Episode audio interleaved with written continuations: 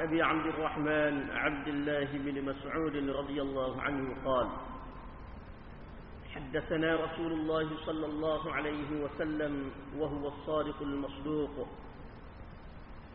إن أحدكم يجمع خلقه في بطن أمه أربعين يوما أربعين يوما نطفة ثم يكون علقة مثل ذلك ثم يكون مضغة مثل ذلك ثم يرسل إليه ثم يرسل إليه الملك.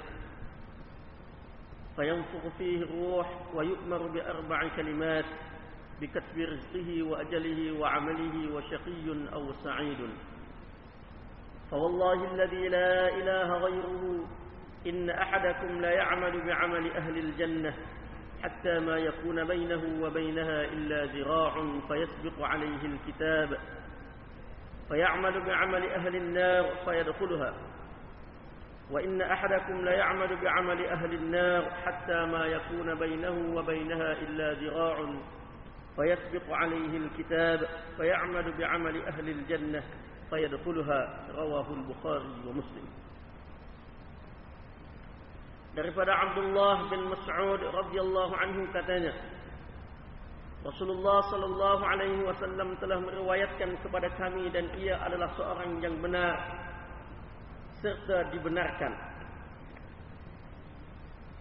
Sesungguhnya seseorang kamu dihimpunkan ciptaannya di dalam perut ibunya selama 40 hari sebagai setitis air mani. Kemudian ia menjadi segumpal darah selama itu dalam tempoh tersebut. Kemudian ia menjadi seketul daging selama selama tempoh itu. Kemudian ditiupkan kepadanya malaikat. Kemudian diutuskan kepadanya malaikat. Lalu ia meniupkan ruh ke dalamnya.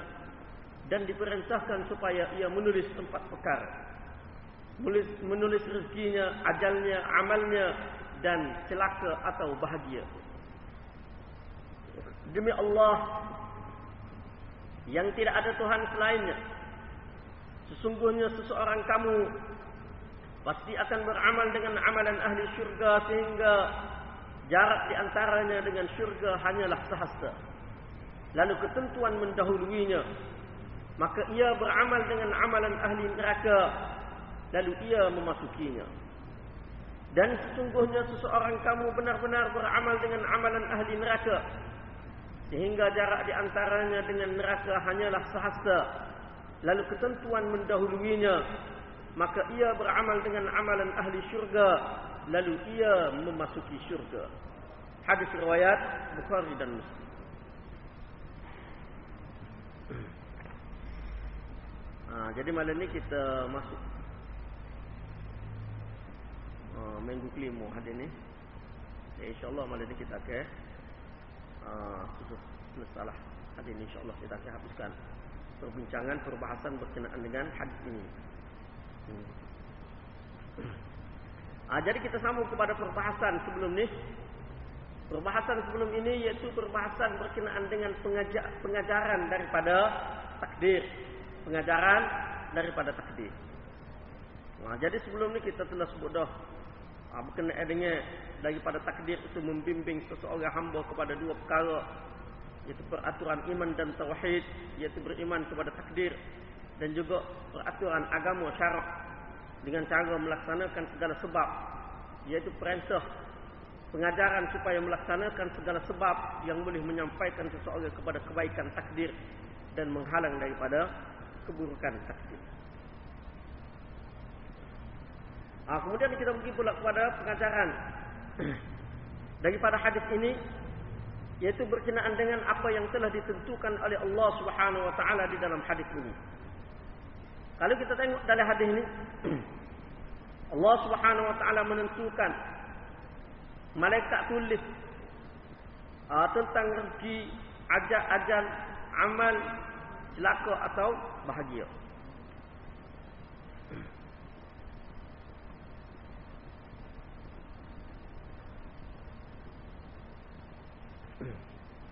Ha, jadi di dalam hadis ini bukan bermakna bila mana sesuatu perkara itu segalanya telah ditentukan oleh Allah Subhanahu Wa Taala maka kita berserah berserah diri kepada takdir sepenuhnya bukan dengan makna lagu tu. Sebagaimana sebelum ni Amat telah bahas kita, kita telah bincangkan sebelum ini mana takdir-takdir itu dia mengikut kepada sebab yang dilaksanakan oleh seseorang manusia. Dan juga kita tengok di dalam ayat Al-Quran yang telah kita baca sebelum ni mana Allah Subhanahu wa taala mudah kepada benda baik, mudah kepada benda tak baik. Allah Taala beri seseorang itu masuk syurga, masuk neraka semuanya berlaku berdasarkan kepada sebab berdasarkan kepada sebab. Begitu juga ketentuan rezeki yang Allah Subhanahu wa taala tentukan kepada manusia. Ajal dan amal dia ni bukan bermakna seseorang itu tidak perlu berusaha dah. Tak payah secara dah. Tak payah cari rezeki dah, tak payah buat kerja dah. Tak. Bukan. Sebab tu bagaimana sebelum ni kita telah bincang sudah berkenaan dengan pembahagian takdir kepada dua iaitu mubram yang sama sekali tidak boleh berubah dan juga muallaq yang mana boleh berlaku perubahan berdasarkan kepada sebab dan juga berdasarkan kepada ketentuan Allah Subhanahu wa taala juga. Ketentuan berdasarkan kepada takdir muallaq. Ha, jadi waktu berdasarkan kepada hadis dan juga ayat Quran yang telah kita sebutkan sebelum ini. Cuma di sini Nabi sallallahu alaihi wasallam sebut takdir ni pak perkara ni telah ditentukan supaya apa? supaya manusia yakin. Supaya manusia yakin di dalam persoalan rezeki seluruh kepada Allah Subhanahu wa taala. Yakin kepada Allah Subhanahu wa taala sepenuhnya di dalam persoalan berkaitan dengan rezeki. Sehingga bila mana dia yakin kepada Allah Subhanahu wa taala dalam masalah rezeki. Di dalam ketentuan rezeki maka dia tidak akan cari benda cara atau cara yang tidak dikehendaki oleh Allah Subhanahu wa taala. Dia tidak akan cari. Dia akan hanya mencari yang halal sahaja. Cari hak halal dah. Hak haram dia tidak akan cari. Sebab apa? Sebab dia yakin rezeki telah ditentukan oleh Allah Subhanahu wa taala. Tidak bimbang boleh sikit pun tidak bimbang Allah taala tentu dah Allah taala telah tetapkan dah rezeki kepada kepada kita Begitu juga dia yakin di dalam nak memberi, nak mengeluarkan daripada harta dia tu sebagaimana yang ditetapkan oleh Allah Subhanahu Wa Taala, dia tidak akan sakit, tidak akan payah. Allah Taala perintah supaya bui zakat.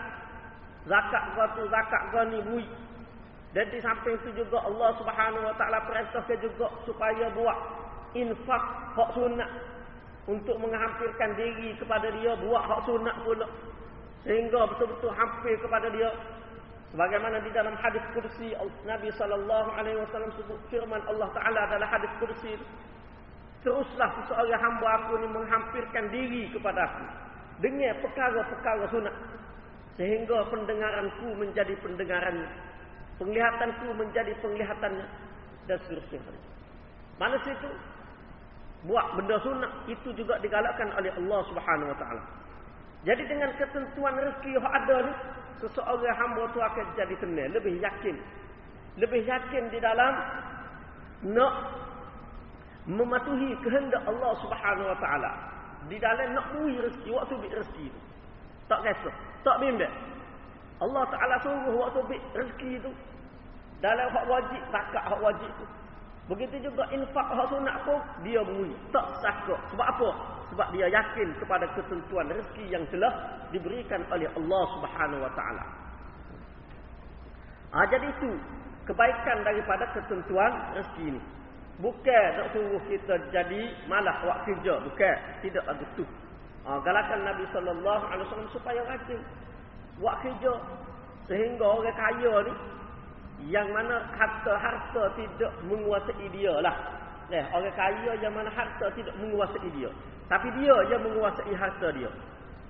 Sehingga dia infak mem membinasakannya di jalan kebenaran. Mana dia bui kepada jalan kebenaran. Orang kaya hak lagu ni dipuji oleh Allah Subhanahu oleh Nabi sallallahu alaihi wasallam sehingga kalau nak deki pun kalau nak contohi orang hak tu salah seorang. Salah seorang orang yang patut dicontohi. Jadi kalau nak jadi orang yang sanggup beri perbelanjaan untuk agama, beri infak untuk agama, kena kaya ni. Nak kaya kena usaha, kena usaha rezeki. Ada juga di dalam ketentuan juga Allah Subhanahu wa taala di antara pengajaran dia supaya seseorang itu yakin di dalam menerima musibah yang menimpa dia. Kerana dia yakin semuanya adalah daripada Allah Subhanahu wa taala. Wa man yu'min billahi yahdi qalbah. Siapa yang beriman dengan Allah, Allah Taala akan memberi petunjuk kepada kepada hati dia. Ha, mana bila mana tahu ketentuan lagu ni, dia akan jadi tidak perlu kesah. Sebab apa? Sebab semuanya mari daripada Allah Subhanahu wa taala. Begitu juga kan? Di antara pengajaran seterusnya. Daripada ketentuan takdir ini. Daripada pak ketentuan ini. Dia mengajar hamba. Supaya. Bila mana memperolehi sesuatu nikmat. Boleh sesuatu nikmat. Dia akan bersyukur kepada Allah subhanahu wa ta'ala. Dia tidak hanya berterima kasih kepada orang yang zahir jebu itu dan tidak terpedaya dengan orang hak zahir jebu itu tidak terpedaya tidak terpedaya maknanya kalau dia beroleh sesuatu daripada seseorang dia kerja dengan seseorang dia boleh gaji ataupun dia boleh orang bui kepada dia sesuatu benda dia tidak akan terpedaya dengan orang jebu sebab apa? Sebab dia yakin ini adalah ketentuan Allah Subhanahu wa taala. Ini yakin ini adalah pemberian daripada Allah Subhanahu wa taala. Mana dia tidak mudah terpedaya dengan yang zahir hak zahir, tidak. Tetapi sebaliknya dia akan bersyukur kepada Allah Subhanahu wa taala akan lebih mematuhi perintah Allah Subhanahu wa taala. Tidak akan mudah terpedaya tu maknanya kalaulah orang memberi sesuatu kepada dia bui habwe ke dunia eh kepada dia bui dunia bui harta kau bui duit kau bui apa ke dia dia tidak mudah terpedaya dengan orang itu sehingga dia sanggup melanggar perintah Allah melanggar kehendak Allah kerana mengikut orang je bui mengikut kehendak orang je bui sebab apa dia tidak mudah nak tiru tidak mudah nak terpedaya dengan orang itu sebab dia tahu rezeki ni Zahir je orang ni bui. Hak sebenarnya adalah daripada Allah Subhanahu Wa Taala. Tapi kalau dia tak tahu hak tak yakin hak tu, batu mudah jadi mudah nak terpedaya dengan dengan orang. Mudah melakukan penyelewengan, penyelewengan dari segi kuasa mudah sangat. Orang Allah kak kira itu. Ah luluh lah boh, luluh lah. Ah, dah datuk, luluh lah datuk, saya bui ke datuk. Ni ni ni ni. Ah, lulus. Walaupun tidak sepatut, sepatutnya tak lulus. Jadi lulus. Apa? Okey. Bui. Bui benda tu lah. Bui benda. Jadi, kalau orang dia betul-betul dia ingat kepada ketentuan Allah Subhanahu Wa Taala, diholurkan sebegitu orang bui lagu mana ke dia pun dia tidak akan terpedaya. Dia akan ingat ini adalah ketentuan Allah Subhanahu Wa Taala.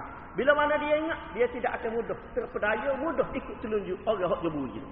Tidak mudah mudah ikut telunjuk. Dia boleh tolak. Tapi ni tidak amanah. Tidak amanah ni, tidak amanah terhadap uh, mana tidak menjaga amanah yang diberikan oleh Allah Subhanahu Wa Taala kepada dia. Dan asi. Salih tak apa, tak nak duit. Salih tak apa. Allah Taala boleh rezeki lain. Allah Taala tentu dah rezeki kat aku. Ah, mana Orang yang dia tahu ni ini mana kebaikan daripada ketentuan takdir ni. Mana tidak akan mudah terpedaya dengan hak zahir. Begitu juga kita kata orang tino kita kata orang tino. Nah, ah susah. Orang bui syarat boleh. Ah kena kada tubuh tu. Kena kada tubuh. Nah, kena bui tubuh. Tapi kalau dia ingat ketentuan rezeki daripada Allah Taala, dia tidak akan terpedaya dengan duit yang diholurkan. Dia boleh tolak. Tolak tasih. Tasih apa? Rezeki adalah daripada Allah Subhanahu Wa Taala. Allah Taala tertuduh. Kalau awak tak sibui pun, saya tak ada apa-apa. Bila Allah Taala tentu lagu tu, lagu tu lah boleh untuk saya. Tak kata. Saya tak kata. Mana boleh tolak? Boleh tolak dengan mudah. Tidak mudah terpedaya dengan zahir yang mengholurkan. Mana boleh tolak? Dengan dengan mudah. Hmm. Mana itu kebaikan ataupun pengajaran daripada ketentuan rezeki yang telah Allah Subhanahu wa taala berikan kepada kepada seseorang. Ha yakin. Hmm. Jadi tidak terpedaya dengan zahir yang memberikan. Supaya kita katalah deh. Ha, kita kata, posme je ngata surat deh. Posme je ngata surat. Jadi hak dak bui surat, bui piti atas cek kau apa kau bukan. Jangan terpedaya dengan posme. Jangan lagi, oh terima kasih lah, terima kasih bui piti kita. Bukan. Hak sebenarnya, orang lain je bui piti. Orang lain je atas cek tu. Bukan posme. Ah, jadi tidak terpedaya begitu. Jadi begitu juga dengan ketentuan takdir ini pengajaran dia nya, ah, ketentuan rezeki ini pengajaran dia nya supaya tidak terpedaya dengan zahir yang memberi itu tetapi sebaliknya yakin kepada ketentuan Allah Subhanahu wa taala.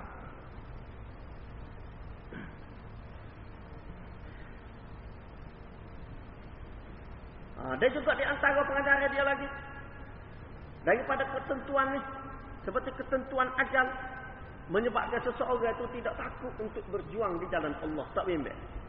Tak bimbang dengan ancaman di dalam berjuang untuk agama.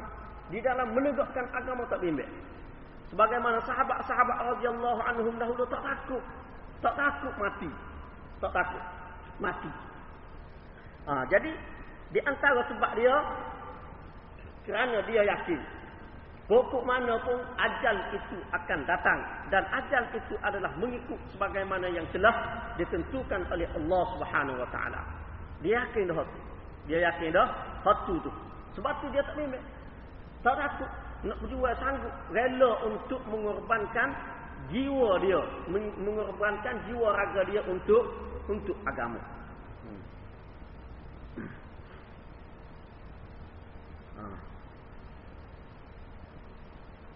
Ha, kemudian kita tengok di dalam hadis ini seterusnya selepas daripada itu Nabi sallallahu alaihi wasallam sebut seseorang itu dia benar-benar beramal dengan amalan ahli syurga. Betul-betul dia beramal dengan amalan ahli syurga. Sehingga jarak di antara dia dengan syurga tu dekat sangat dah. Dekat serajuk dah. Sahasta je. Jadi sahasta tu mana dekat sangat dah dia dengan syurga. Tiba-tiba ketentuan Allah Subhanahu wa taala mendahului dia. Tiba-tiba dia beramal dengan amalan ahli neraka lalu dia masuk ke dalam neraka. Begitu juga sebaliknya. Seorang itu dia benar-benar ada beramal dengan amalan ahli neraka. Sehingga jarak dia dengan neraka itu begitu dekat dah, begitu hampir. Tiba-tiba dia beramal dengan amalan ahli syurga, maka dia masuk ke dalam syurga. Jadi, kalau kita tengok situ makna, ketentuan seseorang adalah mengikut akhir dia, mengikut, mengikut kesudahan dia. Seseorang itu amalan dia nak dikira dengan hak mana? Dikira dengan yang akhir. Innamal a'malu bil khawatim. Sesungguhnya amalan seseorang manusia dia dikira dengan hak hujung dia tu. Hujung dia tu setara mana? Jadi di sini dari segi zahir nampak semacam tak ada pedah kalau kita sungguh-sungguh buat hak baik awal-awal ni takut-takut akhir-akhir jadi balik pula. Dari segi zahir ni. Nampak lagu tu. Ha. Tetapi apakah dengan mana dengan ungkapan sebegini kata-kata Nabi sallallahu alaihi wasallam lagu ni mana penentuan lagu ni menyebabkan kita boleh menyebabkan kita jadi tak beras, tak berapa nak beramal. Takut-takut akhir-akhir jadi lagu lain. Ha, tidak lagu itu. Bukan dengan maksud begitu. Tetapi dengan pengajar, beberapa pengajaran kepada manusia daripada ketentuan hak ini. Ha, yang mana? Kalau kita tengok kepada hadis ini, mana Nabi SAW nak membahagikan kedudukan seseorang manusia dari segi permulaan dan juga kesudahan dia tu terbahagi kepada empat passing, empat golongan. Empat passing. Mana Nabi nak ayat ketentuan seseorang manusia terbahagi kepada empat passing. Empat passing. Walaupun tadi hadis ni sebut dua aja. Tetapi sebenarnya kepada empat jenis. Empat jenis. Iaitu seseorang yang mana permulaan dia tu adalah baik dan kesudahan dianya adalah baik. Golongan yang kedua permulaan dianya adalah buruk, tak molek. Duk buat amalan tak molek start daripada awal lagi, kesudahan dianya tak molek. Dia hak ni hak biasa. Hak biasanya hak ni. Mana biasanya seseorang itu kalau awal dia tu molek, akhir dia pun molek juga. Kalau awal dia tu tak molek, akhir dia pun tak molek juga. Itu kebiasaan. Itu umum. Itu umum. Kerana apa? Kerana hak awal dia eh, hak akhir ni dia mewarisi hak awal. Biasanya lagu tu. Tetapi ada dua lagi keadaan manusia sebagaimana yang disebutkan di dalam hadis ini yaitu seseorang yang mana permulaan dia tu baik, akhir dia tu buruk. Akhir dia tu buruk. Mana dia bermula dengan mentaati Allah Subhanahu wa taala, patuh kepada Allah, buat ibadat jadi hamba yang soleh, tiba-tiba akhir dia tu sama ada terus keluar daripada agama murtad daripada agama ataupun dia melakukan amalan-amalan yang buruk. Mana akhir dia tu kesudahan dia tu tak molek. Kesudahan dia tak molek. Golongan yang keempat ia disebutkan juga di dalam hadis ini iaitu seseorang yang permulaan dia tu tak molek. Buruk permulaan dia tetapi kesudahan dia tu molek. Kesudahan dia tu molek. Kalau kita tengok contoh orang-orang dulu Zaman dulu zaman Nabi Musa alaihi salam contoh dia serupa dengan tukar-tukar sihir Fir'aun. Tukar sihir Fir'aun tu kan mula-mula tu tak ahli sihir Fir'aun. Kafir lah. Mana menghambakan diri kepada Fir'aun, mana kafir. Tapi akhir sekali bila mana dia tengok kuasa Allah Subhanahu wa taala melalui tangan Nabi Musa.